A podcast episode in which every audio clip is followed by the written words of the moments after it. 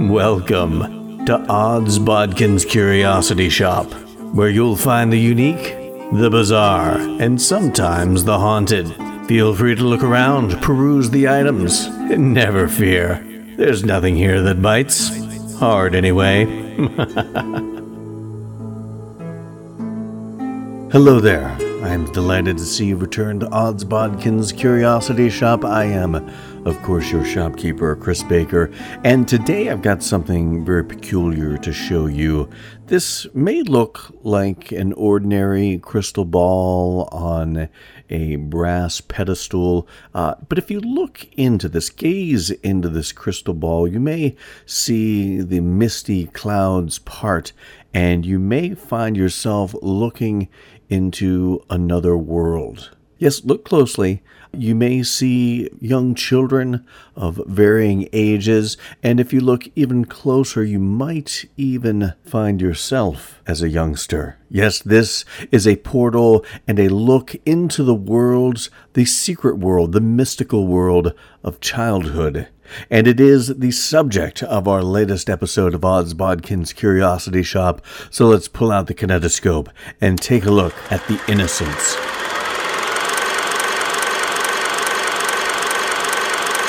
The Innocents is a film that I, would kind of heard about. I'd heard the name bandied about. It came out in 2021. It's a Norwegian film. It hit the festival circuit last year, Cannes, uh, stuff like that. Uh, there was some, some buzz about it, uh, but I'd kind of forgotten. It really wasn't on my radar, uh, even though I had heard the name. I didn't really know uh, much about the subject matter of this movie, but it wasn't until I was listening to the Losers Club podcast the other day, and they did an excellent interview with uh, one of my favorite authors of all time, uh, if not my favorite author of all time, Stephen King. And one of the subjects they were kind of talking about are transgressive movies, and Stephen King brought up The Innocents. And I'm like, oh yeah, I remember hearing about that film, and they didn't go into great detail of this film, but they, they spoke of the transgressive nature of this film. And I'm like, I, have got to check this out and see if I can find it. And it did come out uh, video on demand, I believe, earlier this year. So I was actually able to watch it, found it on Amazon Prime, rented it, and watched it. And wow, what a film! And I'm like, you know what? I've got to talk about this on the podcast because this is, I mean, it's not horror. It's not true horror in the traditional sense. I know it's described more as a thriller. Uh, but it does have a lot of aspects of horror. There's a lot of horrific subject matter in this movie, so I thought this is perfect for the podcast, and and the supernatural nature to it all uh, really intrigued me. But this movie, it's directed and written by Eskil Vogt, which is not a director I'm familiar with. I mean, he's done more screenwriting in Norway than than directing, but I really enjoyed what he did with this. I enjoyed the cinematography of it. I enjoyed the story of it. The the direction and the acting was just uh, really good. The movie had a lot of atmosphere, but even more so than just atmosphere, it really was a, a movie that built on tension. Uh, I mean, the tension is is quite high in this in, in some parts, and while it is a little slow moving, uh, deliberately so. Uh, I don't. That didn't seem to hinder things for me. I, I'm not really uh, against a slow moving movie if there's a lot going on within that slow moving nature of the movie. Uh, if you're getting a lot of character development, if you're getting a lot of insight into the characters, and there seem to be a lot of themes throughout this. You've got the title of the movie, The Innocents, and that really is, you know, listening to a lot of interviews. I'm reading a lot of interviews from from Eskil Vogt, uh, kind of talking about how you know kids growing up they are innocents. Uh, they may not be innocent, uh, you know, kids do some really shitty things. Kids do some uh, what borders on cruel things as, as children. Uh, but the way he kind of described it, it's it's that kind of inquisitive nature. Kids are are constantly learning. They're constantly exploring. They're constantly trying to find their own morality, their own set of values. You know, you start out with the values your parents gave you, but sooner or later along the way, you've got to develop uh, your own sense of values. And kids, in trying to figure out what their values are, can can do some cruel things, or, or what uh, can be perceived as cruel things. Uh, while they there is a, still an innocence to them, because you can't put a, a child on trial, they can be innocent but not innocent if you get what I mean. And, and also, I thought this was kind of like a treatise on the nurturing of children and how a child is nurtured. The moralities and, and those values can be kind of instilled in them, kind of that moral compass that guides them to either having uh, good values or bad values. And we see that in a couple of the kids in this movie. Now, the movie starts off with this family uh, mother, father, and two daughters. They're moving to this, this gigantic apartment complex. And, and this family's moving, and we meet these two girls. There's Ida, she's the younger daughter, and Anna, who is the older daughter. Now, the older daughter, Anna, is autistic. And I, I heard this described by Eskil Vogt as she has regressive autism. He was reading an interview or watching an interview with an author whose son had this uh, regressive autism, where he started out fine and he could speak and communicate normally, but then, you know, somewhere three, four years old, uh, he started to uh, developed more and more traits of autism, lost his abilities to speak, and and that's the, what this character. We hear little bits and pieces of conversation where Anna was speaking fine and everything seemed normal, but then all of a sudden she just kind of started regressing uh, into the autism that she she currently has. And and the actress who plays Anna, I don't think she's autistic.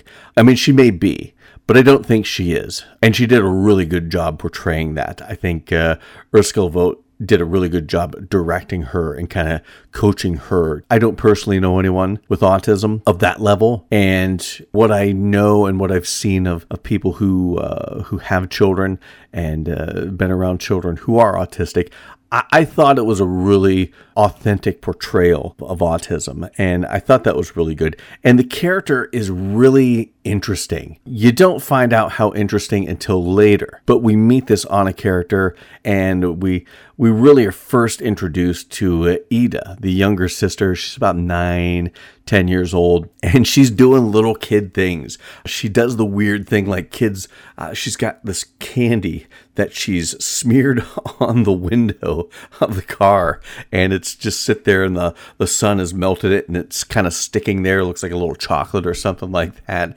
And all of a sudden, she picks one off the window and puts it in her mouth. It's disgusting, but that's the kind of disgusting stuff that kids do. Uh, she does that. She reaches over and gives her her older sister Anna this this horrible twisty pinch uh, because she feels like her sister can't feel it because she never expresses pain uh, of any sort. So she feels like her sister can't feel anything. So she does like a cruel thing in in really giving her sister a nasty pinch. But I really like the Ida character because she does feel like a real kid kids can be cruel or they or, or, the things they do can come across as cruel when they get to this apartment complex she goes out kind of you know exploring looking uh, to see if she can find any kids to play with, I'm sure. But she's alongside of this pond and see this earthworm that's come up above ground because of the rain, and she steps on it. I, you know, I remember doing that stuff when I was a kid. You know, you'd be out uh, running around in the backyard and see a bee on a dandelion, and you step on it. I'm I'm horrified by that now. If I could snatch myself up as a child and give myself a crack on the ass for that, uh, I, I would do that because you know, I now as an adult I know how important bees are to the ecosystem and how important bees are to pollinating and how important bees are to life and how we're losing the bees. And that's that's catastrophic for humanity. Uh, to to know that I was going around stepping on bees, uh, I could wring my own neck. But kids do that sort of stuff. And and they really embodied that in the Ida character. This is one gross scene where she was scratched by a cat and the scratch is starting to heal but she's picking at the little scab and she eats it. Now, I was never a scab eater. Don't get me wrong.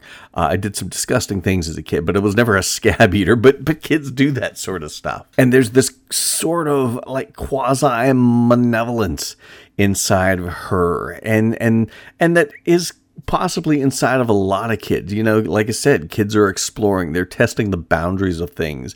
They don't understand the consequences of, of their own actions. They're curious about life and death. And you really see that embodied in this character. Uh, she's willing to do things that are maybe morally questionable because she's at that age where she's just trying to discover new things and, and discover the world and, and discover how she fits into it. And that's where she meets Ben. And one of the things I, I thought was interesting because this family, Ida and her older sister Anna, they're the stereotypical Norwegian kids, blonde hair, fair skin, but they come into this apartment complex and they meet kids uh, of varying races. Uh, ben is probably of, of Arab descent of some sort. I know the actress that plays his mother is Iranian. I'm not sure about the young actor who plays Ben, uh, where he hails from, but you know he's he's got he, of Arab descent. Uh, there's another little girl, Aisha, who is of Indian descent, and Ida meets Ben and they kind of run around doing things. Aisha meets Anna as Ida has taken Anna out to the playground to play and kind of just leaves her there. But but uh, they meet uh, or Anna meets Aisha, and then you know these two sets of friends come together to form this this quartet of friends. And and that's one of the things I liked about it because as kids, you know, you're you're not really looking at the color of anyone else's skin. And I like how they portrayed that. You know, kids do have that innocence about them that they generally don't have racism in mind. It's it's taught to them. And how at this age, you know, kids of all different colors can come together and play and it's not really a big deal. It's only a big it only becomes a big deal until some idiot ingrains that into their psyche, and that usually comes along in time, thanks to shitty adults. But where the movie really gets interesting is that when Ida meets Ben, Ben shows her something that he can do. She drops a, a bottle cap in front of him, and he can make it fly off using the power of his mind. It's never said or spoken, but he has telekinesis. And as the movie goes on, we find out that he has more psychic abilities. We find out that Aisha, the reason why she connects with Anna is because she is very, it's kind of a version of telepathy. She can read Anna's mind. She can tell what she's saying. She can talk to Anna uh, through her thoughts. Uh, she's also very empathic. She feels what is happening to other people. There's a scene where Ida finds some broken glass on the floor. You know, they're just moving in, something's apparently fallen and broken, and some glass wasn't picked up. She puts this glass in her sister's shoe. It's a very spiteful thing, but I also think she knows her sister can't feel it, or she thinks that her sister can't feel it because her sister never reacts to pain uh, the way everyone else does. But you see a situation where Anna and Aisha haven't even met yet, but Aisha can feel the glass in Anna's shoe and she, she pulls her own shoe off and she has a vision of her sock being all bloody, which we see come to fruition when Anna's parents finally take her shoe off and realize there's been glass in this shoe all the time and the poor kid has been walking around on broken glass all day long. And we find later and in varying increments throughout the movie that she has different abilities and and really it it kind of feels like she has she has that mental telepathy. She also has the telekinesis that Ben has. You see a, a, scene where she's kind of moving water with her mind, and she has a couple showdowns, which we'll get into why, but she has a couple showdowns with Ben where she is equal to him in his growing power, if not greater than him in his power. And you never know why. You never understand why.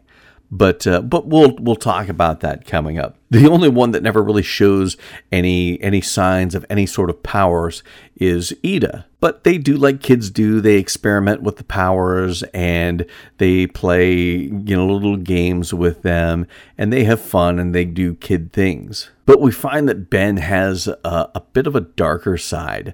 Early on in the movie, Ben and Ida find this cat. It's actually Aisha's cat, who uh, she never, I don't think she ever finds out what happens to her cat, but her cat gets uh, let out and, and she's searching for him. But uh, Ben and, and Ida find this cat and they decide that they're going to take this cat up to one of the upper floors of this apartment building, drop it down the stairwell. And it, it, this was probably one of the hardest scenes to watch because my wife and I, we just uh, lost our cat uh, a couple months ago, a few months ago. This cat was a black and white tuxedo cat shorter haired, but very similar to ours. And, and to watch this boy uh, and this girl kind of being there guilty by association drop this cat down this stairwell, and you hear the, the yowl as this cat hits something. And there's a scene where you see the cat kind of limping off as they run down to try and find it. They find this cat uh, laying in this kind of storage area, and Ben is like, "Should we kill it?" and Ida is like, "No, no, let's let's go." And then you see enough of it. Uh, you see Ben's crush its head, and it, it was just one of the more disturbing scenes. At that point, I was almost like, "F this! I'm I'm turning this movie off." It was it was quite upsetting. That I mean, I, I, hate to see any sort of cruelty towards animals or cruelty towards children, but I'm also a fan of horror, so I know you know sometimes a, a, little bit of that comes with the territory. But just the the graphic nature of this, it was it was really disturbing, and I almost turned the movie off. I'm glad I didn't. Uh, that was really the only scene like that in the movie, but it really put you in the headspace where you need to be to understand this character Ben. Ben is very much like Ida in that he's he's curious. He's always trying to to explore things, explore life and death. You know, there's a scene where they're torturing these ants, beating the shit out of it, this ant hill with sticks and rocks and, and things of that nature. He's obviously exploring life or death when he drops this cat and then decides, I think in his mind, he was thinking he was putting out of its misery, but it was just a very disturbing scene. He's a kid that feels I mean, they never really show it overtly, but he feels neglected. His mother is very stern with him. Uh, we never see her loving her child or saying nice things to him. His hair is always kind of, it looks like it hasn't had a haircut in quite some time. Um, he's, he just feels like he's on his own most of the time and has a bit of a chip on his shoulder. Uh, he gets picked on by bigger kids. This is a kid that, you know, you, you got to imagine he's thinking, well, if I, if I were bigger, I would show them sort of situation. And you can feel that anger in him with with each thing that he does, this little acts of cruelty that start off kind of innocent, poking ant hills with sticks, but then it kind of progressively gets more aggressive and more cruel with the cat. There's a situation where uh, his powers are developing more and more. It seems when these kids are together that their powers are enhanced and, and stronger. And he ends up breaking the leg of a kid out playing soccer with his friends. And and that that scene was disturbing. Not only the the special effect of the leg snapping and this compound fracture but the wails of agony from the the little actor playing this young boy were just gut-wrenching and heartbreaking. Then Aisha she can sense what's going on. She shows up to stop him and he's uh, essentially force choking her. you know, he's cutting off the air to her and Ida pushes him to to break his concentration, knocks him down, and he gets up and and you feel like stuff's gonna happen, and then uh, somehow uh, Anna gets out of their apartment and shows up there, and you have this like gunslinger showdown between her and Ben, which this was all kind of preceded by an incident with Anna, Aisha, and and Ben, where they're playing this game, this little telepathy game, and they're just saying disgusting things. Ida's thinking something, whispering it into Anna's ear, and Anna is transmitting what is being said to Aisha and Ben and one of them is Ben is a turd. and uh, of course, everybody thinks it's funny except for Ben, and you see him use his powers to to knock Aisha over and fling a, a, large rock that just barely misses Ida. So the kids got anger issues. And that's what I found kind of interesting about this because you take these two characters, uh, Ben and Aisha, they're very similar. They have very similar lives. They both are being raised by single mothers. But like where I said, Ben kind of feels neglected. Uh, he never seems to get any love from his mother. We never see that. Uh, all we see is her yelling at him for making a mess and kind of shaking him and and his unkempt hair. Uh, he's he just always seems to be alone. Where Aisha, on the other hand, is a very similar situation. She has a single mother, but her mother works hard, but her mother makes time for her. Her mother's always saying nice things to her and always caring and nurturing and tender with her daughter. And that's the kind of daughter that Aisha is, the, the little actress who plays her.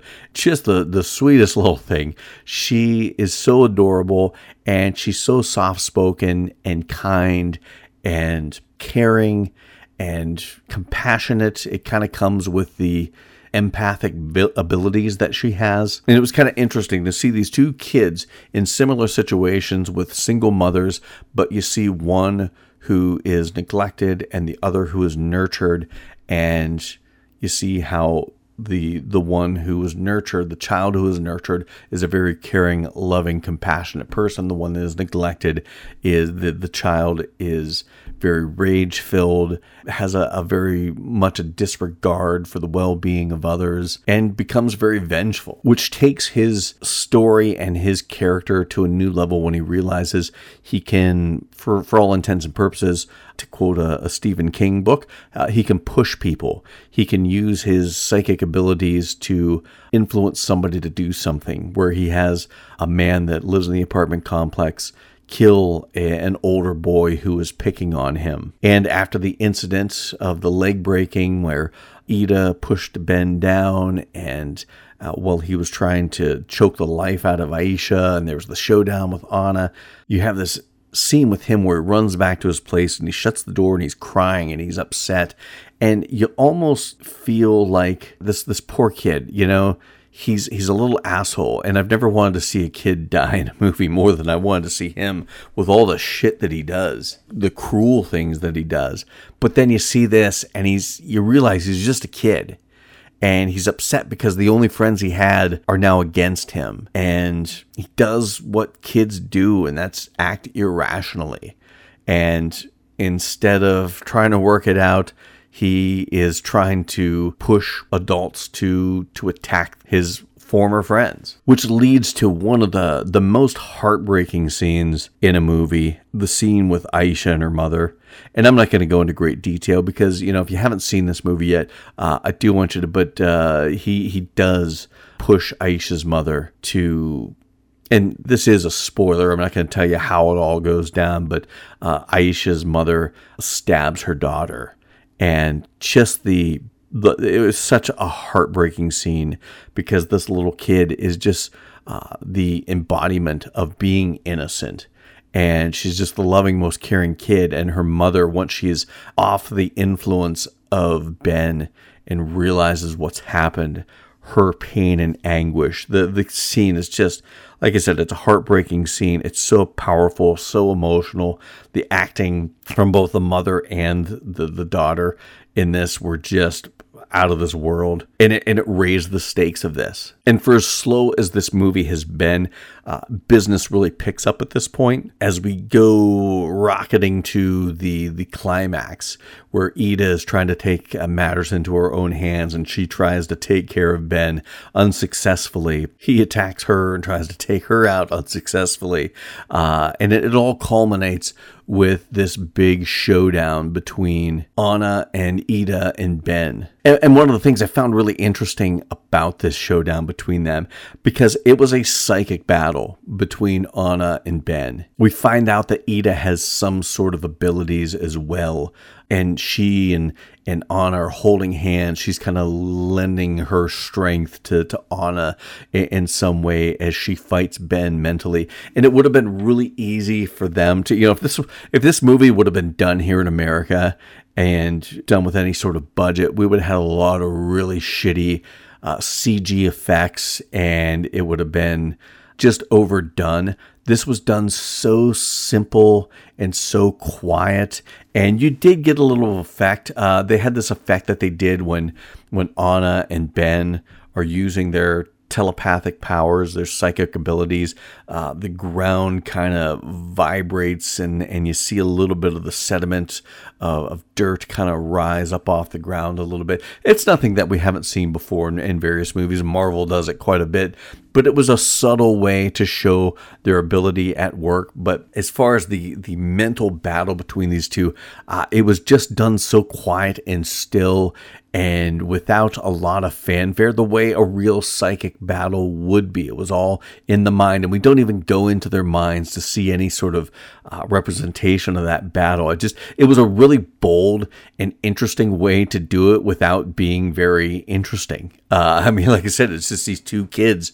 They're acting with their faces, and Anna wins the day. And Ben is is sitting on a swing in a park somewhere else, and he he's dead. And it's it's a heartbreaking thing because he's just a kid. He was a horrible kid. He allowed the circumstances of his life to put him in a position where he was filled with nothing but rage and anger and he couldn't control those impulses, those base instincts to act on that anger and had no one to guide him away from those base instincts and those vitriolic impulses. And he paid the price because where an adult would say, well, you know, he has a chance to change, uh, these were kids dealing with this and it was the only thing that Anna and Ida knew to do is they had to stop him because he was he's already uh, broken a kid's leg, uh, killed the cat, murdered two people, tried to murder them. It was just going to get worse the older this kid got, probably. And you know, if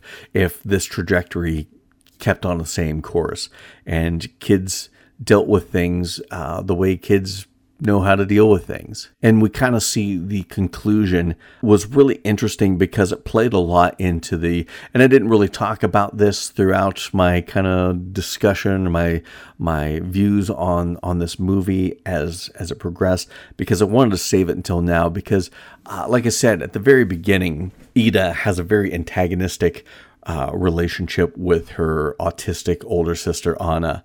Uh, she's doesn't want to have to take her out. She's embarrassed by her. She feels like her mother favors her because she she's autistic and needs special attention. That's why Ida kind of acts out, puts the glass in the shoe, pinches her sister. But when Aisha befriends Anna and kind of can talk to her in her own head, uh, she expresses that Ida says, "Oh, she can't feel pain," and Aisha says, yes, she can. She just can't express it. And I think through that and the incidences where Anna has shown some powers and she's defended Aisha and Ida against Ben. And at the very end, where it took Anna, who is autistic and could be perceived as being, you know, she's not going to be any help, but she was the one because of the power she had. She was the one that was able to defeat Ben and protect her younger sister.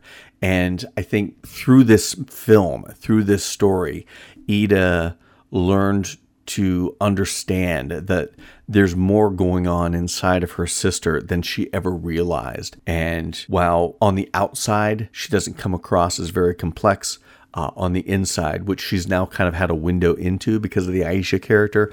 She realizes that she does feel things, she does think things. Uh, she is a protective older sister, it's, and that's something she's never really understood or experienced in her time with her older sister, but now I think she understands.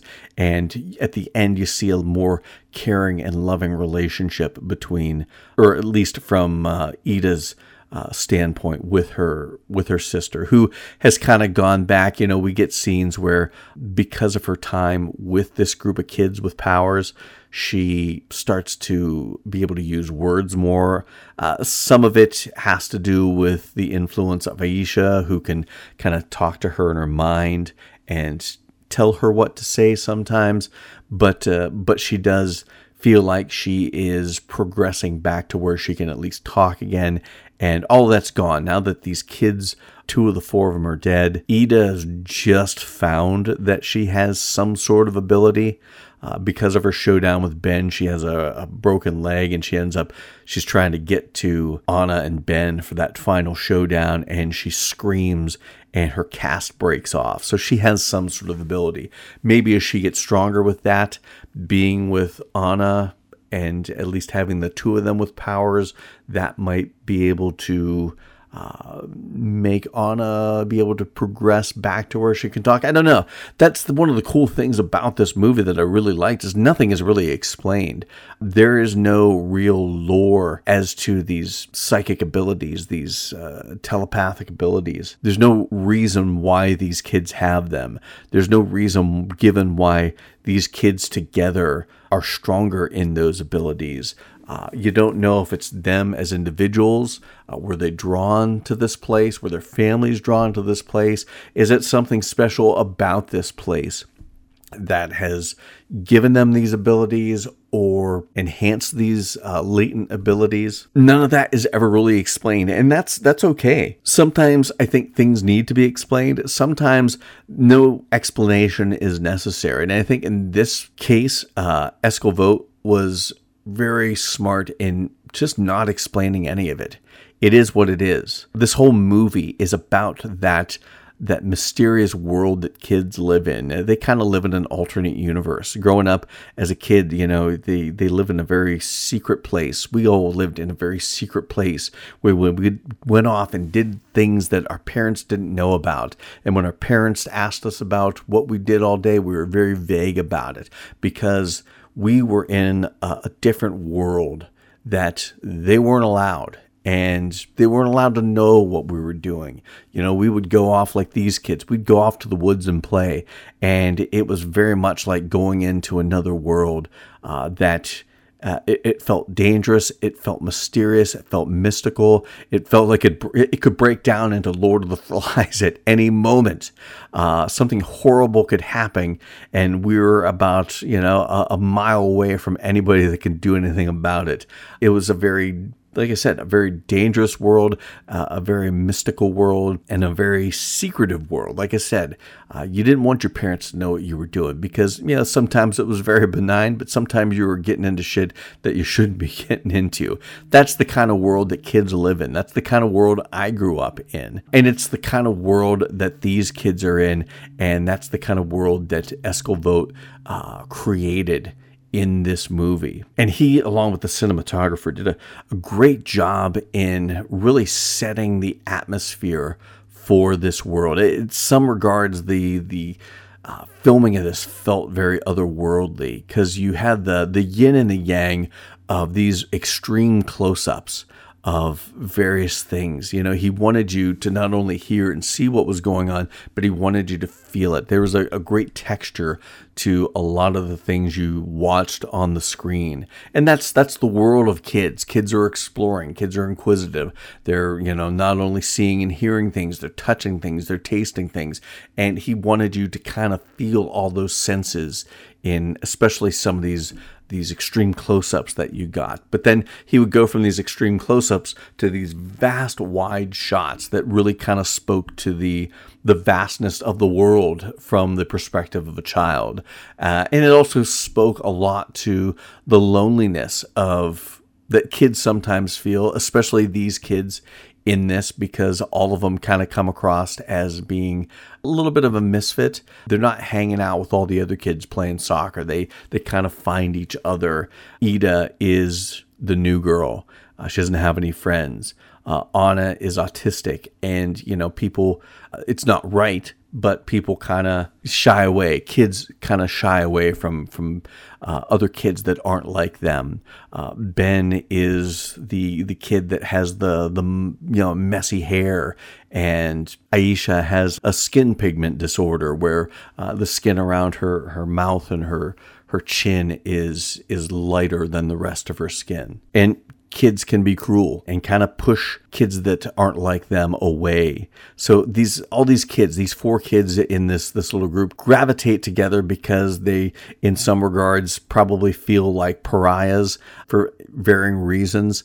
And like I said, while some kids can treat those that don't look like them or run in the same circles as them as different and outcast, uh, kids can also uh, especially in their own understanding of, of being an outcast sorts, uh, can come together in spite of their differences. And uh, there again, that was a uh, an interesting juxtaposition uh, of this movie is to, to see how uh, kids can be cruel and cast those that aren't like them out, but kids can also be warm and accepting and in spite of their differences and come together and become quite good friends at least until one of those friends starts killing people. But they did a lot of really interesting shots uh, where things are filmed upside down. They did a lot with perspective.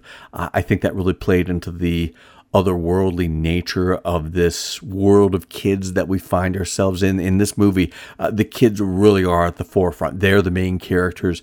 The parents are the backdrop. The parents are secondary. And another really smart thing I thought Eskil Vogt did is the casting of this. They did a great job in casting this.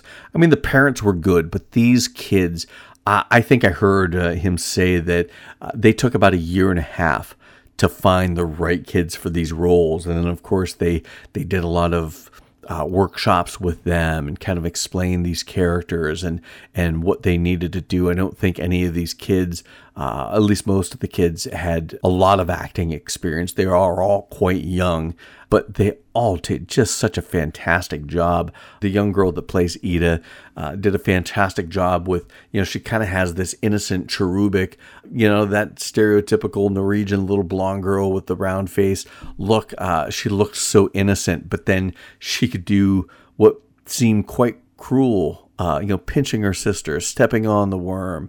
But then we see her reverse those cruel things and realize that's not something she wants to be. And she plays that really well. Uh, the girl who plays Anna, uh, you know, she, like I said, she did a very authentic representation of, of autism and was just a, a, magnificent acting job to watch. The little girl that played Aisha was just, like I said, just the sweetest, uh, most kind hearted character. And she just played that so well, which made her death so heartbreaking. And and the young man who played Ben was was probably one of the more complex characters because like I said, you know, he's just a kid who wants to have friends and hang out and do stuff, but he lets that rage fill him with anger and resentment, and he acts out on that. And you see the pain in him once he starts acting out, not so much, I think, remorse for what he's done, but more anger and sadness that now he doesn't even have his friends anymore and that just fuels the rage and anger inside of him all the more. So just the, the acting in this was was fantastic. Uh, it was something where you know sometimes foreign films it's hard because you know you're trying to read the dialogue and you're missing things, but it really was an easy easy film to watch, and as in as much as you know keeping up with the dialogue while still being able to take in all the visuals it was quite enjoyable to watch. And for its slow pace, it was really captivating enough, both visually and story and character wise, that I, I didn't mind that it was kind of as slow moving as it was. And then once you kind of get into the last 20 minutes of the movie, it really picks up pace as we kind of go, you know, speeding towards that uh, that climax. And they left left a little bit of a question mark at the end. Is the story done? I, I think it is. I think it was a great way to end it with a bit of a question mark. Is Anna has she reverted back, or does she still have some of that power to communicate? I, it, it, was an interesting way to end it, and like I said, a, a wonderful question mark to make you wonder what, what's going to happen next. But I encourage you, if you haven't had a chance to watch The Innocents, uh, you can find it video on demand. Like I said, I watched it on Amazon Prime. Uh, that's not an endorsement of them or an advertisement for them. They're not paying me to say that. That just happens to be where I watched it. But wherever you check out your video on demand uh, stuff, look for The Innocents by uh, Vogt. Uh, a fantastic film if you like foreign films, if you like slow burn films, and if you like films with uh, interesting stories, interesting characters that really take the time to develop and and don't give you all the answers. They give you just enough uh, to keep you keep you entranced. And this was a great atmospheric film that really played on a lot of tension. So if you like that sort of thing, check it out. The Innocents. I enjoyed it. Love this film. Can't wait to see more from Eskil Vogt. I thought he did a really good job writing and directing this supernatural thriller horror film. So there you have it. That's a look at The Innocents. I want to thank you for listening. Check out our Facebook page, Odds Bodkin's Curiosity Shop, for all that's going on in the world of horror, fantasy, and sci-fi. We're always posting trailers to the latest series and movies out there. Uh, we're always telling you, you know, keeping you up to date on what's coming up with various podcast episodes. Uh, always sharing articles about horror, fantasy, and sci-fi. What's coming up? Some interesting things from from all over the internet.